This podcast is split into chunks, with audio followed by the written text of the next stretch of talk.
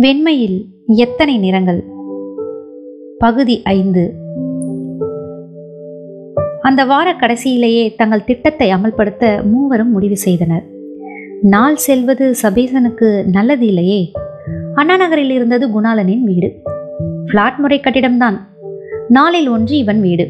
சசியின் வீட்டுக்கு போவதாக சொல்லி சித்தப்பா கிட்ட அனுமதி பெற்று வந்தாள் லில்லி. லில்லி வீடு செல்வதாக சொல்லி சபேசனை கவனிக்க சின்னியை ஏற்பாடு செய்துவிட்டு வந்தாள் சசி. மூவரும் டவர் அருகில் சந்தித்தனர். லில்லியின் காரில் சென்று ஷியாமின் வீட்டை தூரத்தில் இருந்து காட்டினான் குணாலன். பிறகு திரும்பி வந்து அவனது வீட்டை அடைந்தனர். குணாலனுடைய அம்மா மூவருக்கும் உணவளித்தார். தோசையும் சாம்பாரும்.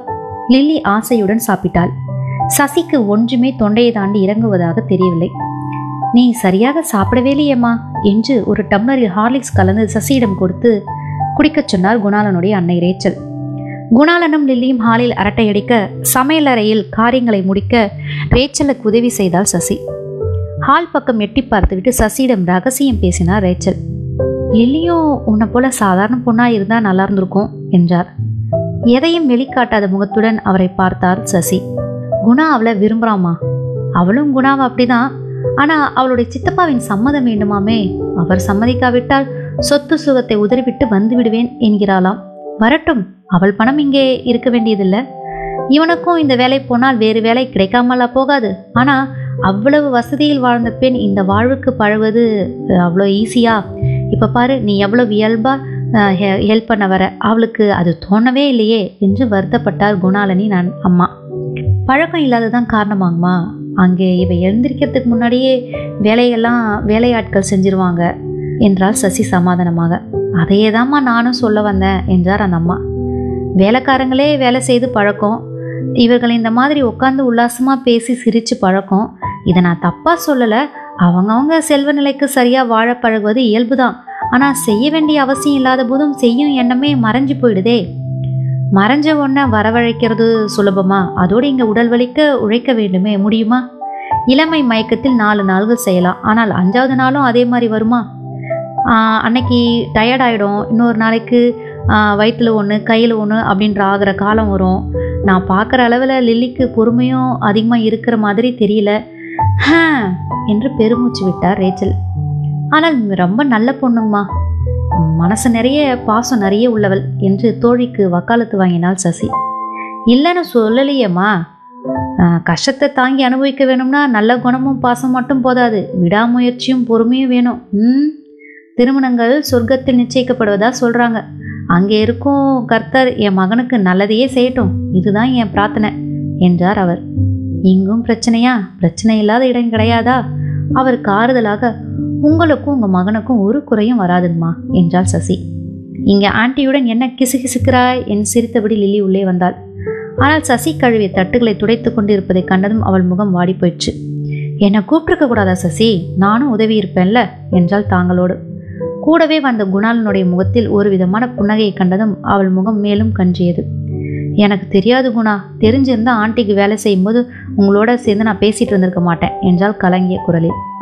தோழியின் குரலை உணர்ந்த சசி உதவிக்கு வந்தாள். இன்னைக்கு தெரிஞ்சிடுச்சுல. இனி மறக்க மாட்டேன். சரிதானே லில்லி? உன் குணம்தான் எனக்கு தெரியுமே என்று தட்டி கொடுத்தாள். நிச்சயமா என்றால் லில்லி முகம் மலர.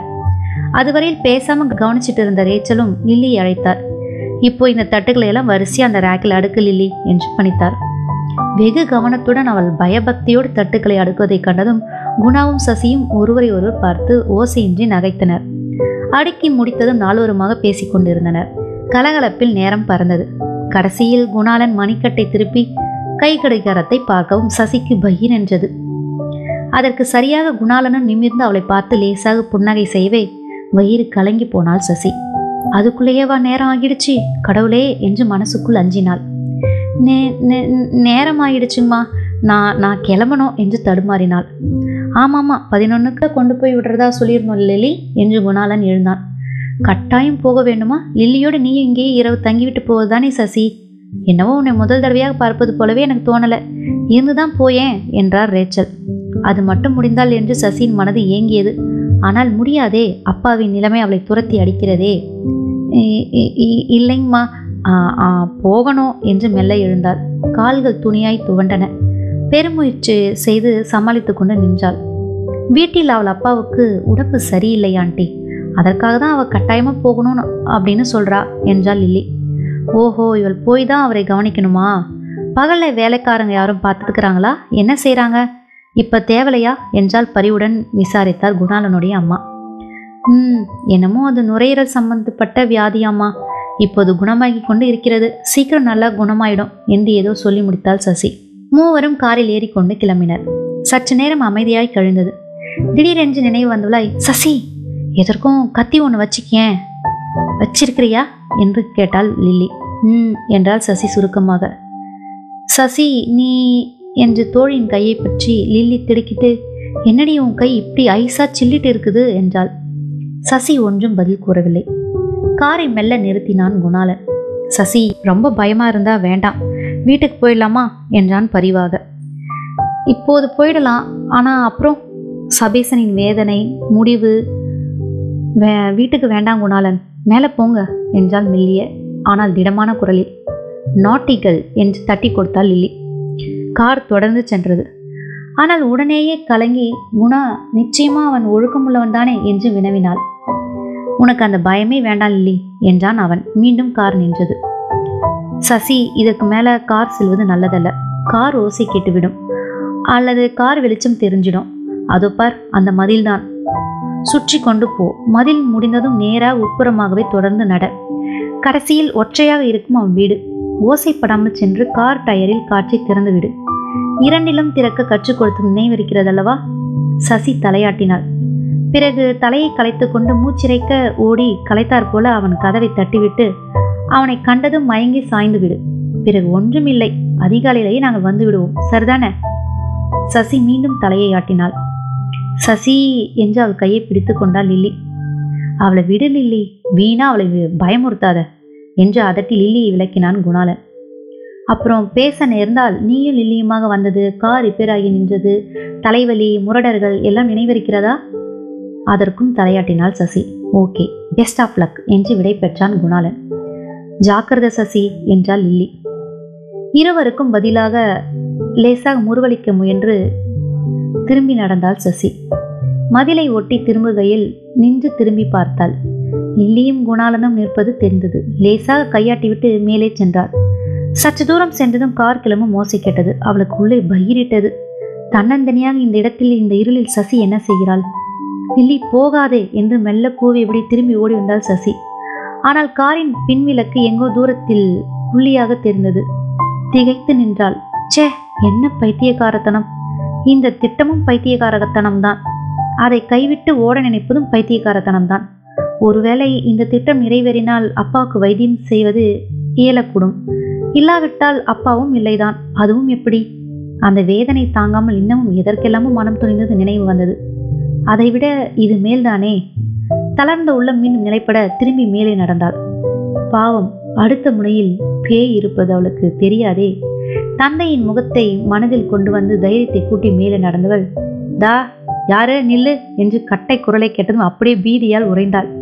சும்மாவே உதறிக்கொண்டு இருந்த நெஞ்சுக்கு துணையாக கைகள் எல்லாம் நடுங்கலாயிற்று. பயத்துடன் திரும்பியவள் கண்களுக்கு பாதையை ஒட்டிச் சற்று உட்புறமாய் நின்ற புளிய மரத்தின் கீழே கிடந்த இரு உருவங்கள் புலனாயின. அதற்குள் எழுந்து ஆடி ஆடி நடந்து அவள் அருகே வந்தான் ஒருவன். சரக்கென்று தீக்குச்சி கிழிப்பட்டது.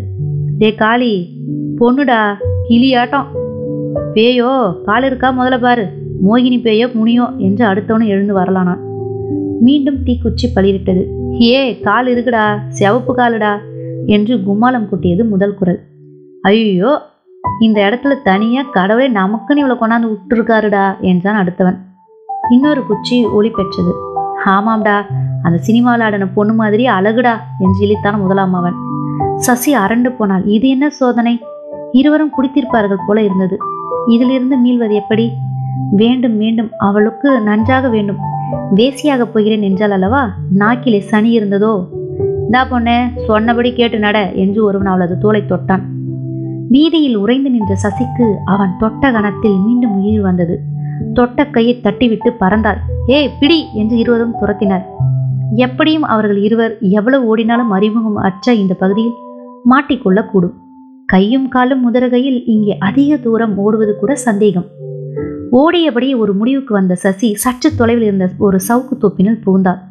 நெருக்கமாய் வளர்ந்திருந்த சவுக்கு மரங்களும் இருளும் அந்த முரடர்களின் பார்வையிலிருந்து அவளை காத்தன. அவர்களுடைய குடிபோதையும் அப்போதைக்கு சசிக்கு உதவியாகவே இருந்தது. ஆயினும் அவர்களும் விடுவதாக இல்லை. தோப்பினுள்ளும் அவளை தொடர்ந்தனர். இருளில் ஆள் தெரியாமல் சசியாகவே அவர்களில் ஒருவன் அருகில் சென்று விட்டான். நல்ல வேளையாக அவன் உணரும் முன் இவள் அவனை கண்டுவிடவே திரும்பி ஓடினாள். நெஞ்சு உலர்ந்து போயிற்று. தொண்டை காய்ந்து விட்டது. இனி ஓட முடியாது. நிச்சயம் முடியாது. கடவுளே கடவுளே என்று ஒரு மரத்தோடு ஒட்டி கொண்டு நின்றாள். அந்த முரடர்களும் கலைத்தனரோ பெரு மூச்சுகளுடன் அவர்கள் பேசுவது அருகிலேயே கேட்டது. அவளை இன்னைக்கு விடவே படாதுடா. என்ன ஆட்டம் காட்டுறா? இதுக்கெல்லாம் வட்டியும் முதல்மா வாங்கணும். நீ பிச்சாங்காய் பக்கம் போ நான் சோத்துக்கை பக்கம் போறேன்.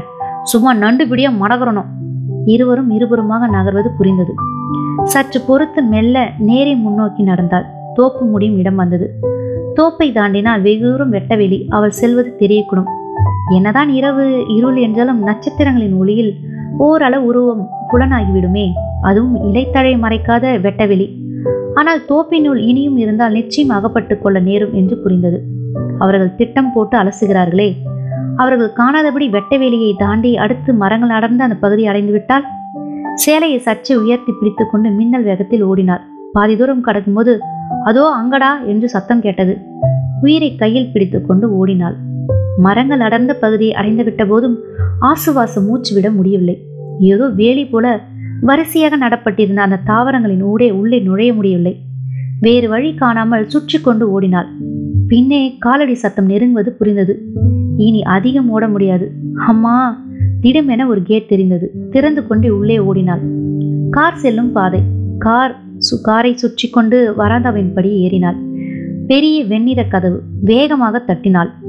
அவசரமாக தட்டினாள். ஒருவரும் குடி வராத வீடோ? கண்கள் இரண்டு காதை அடைத்தது. செடி வேலி பக்கம் ஓடி வரும் ஓசையும் கேட்டது.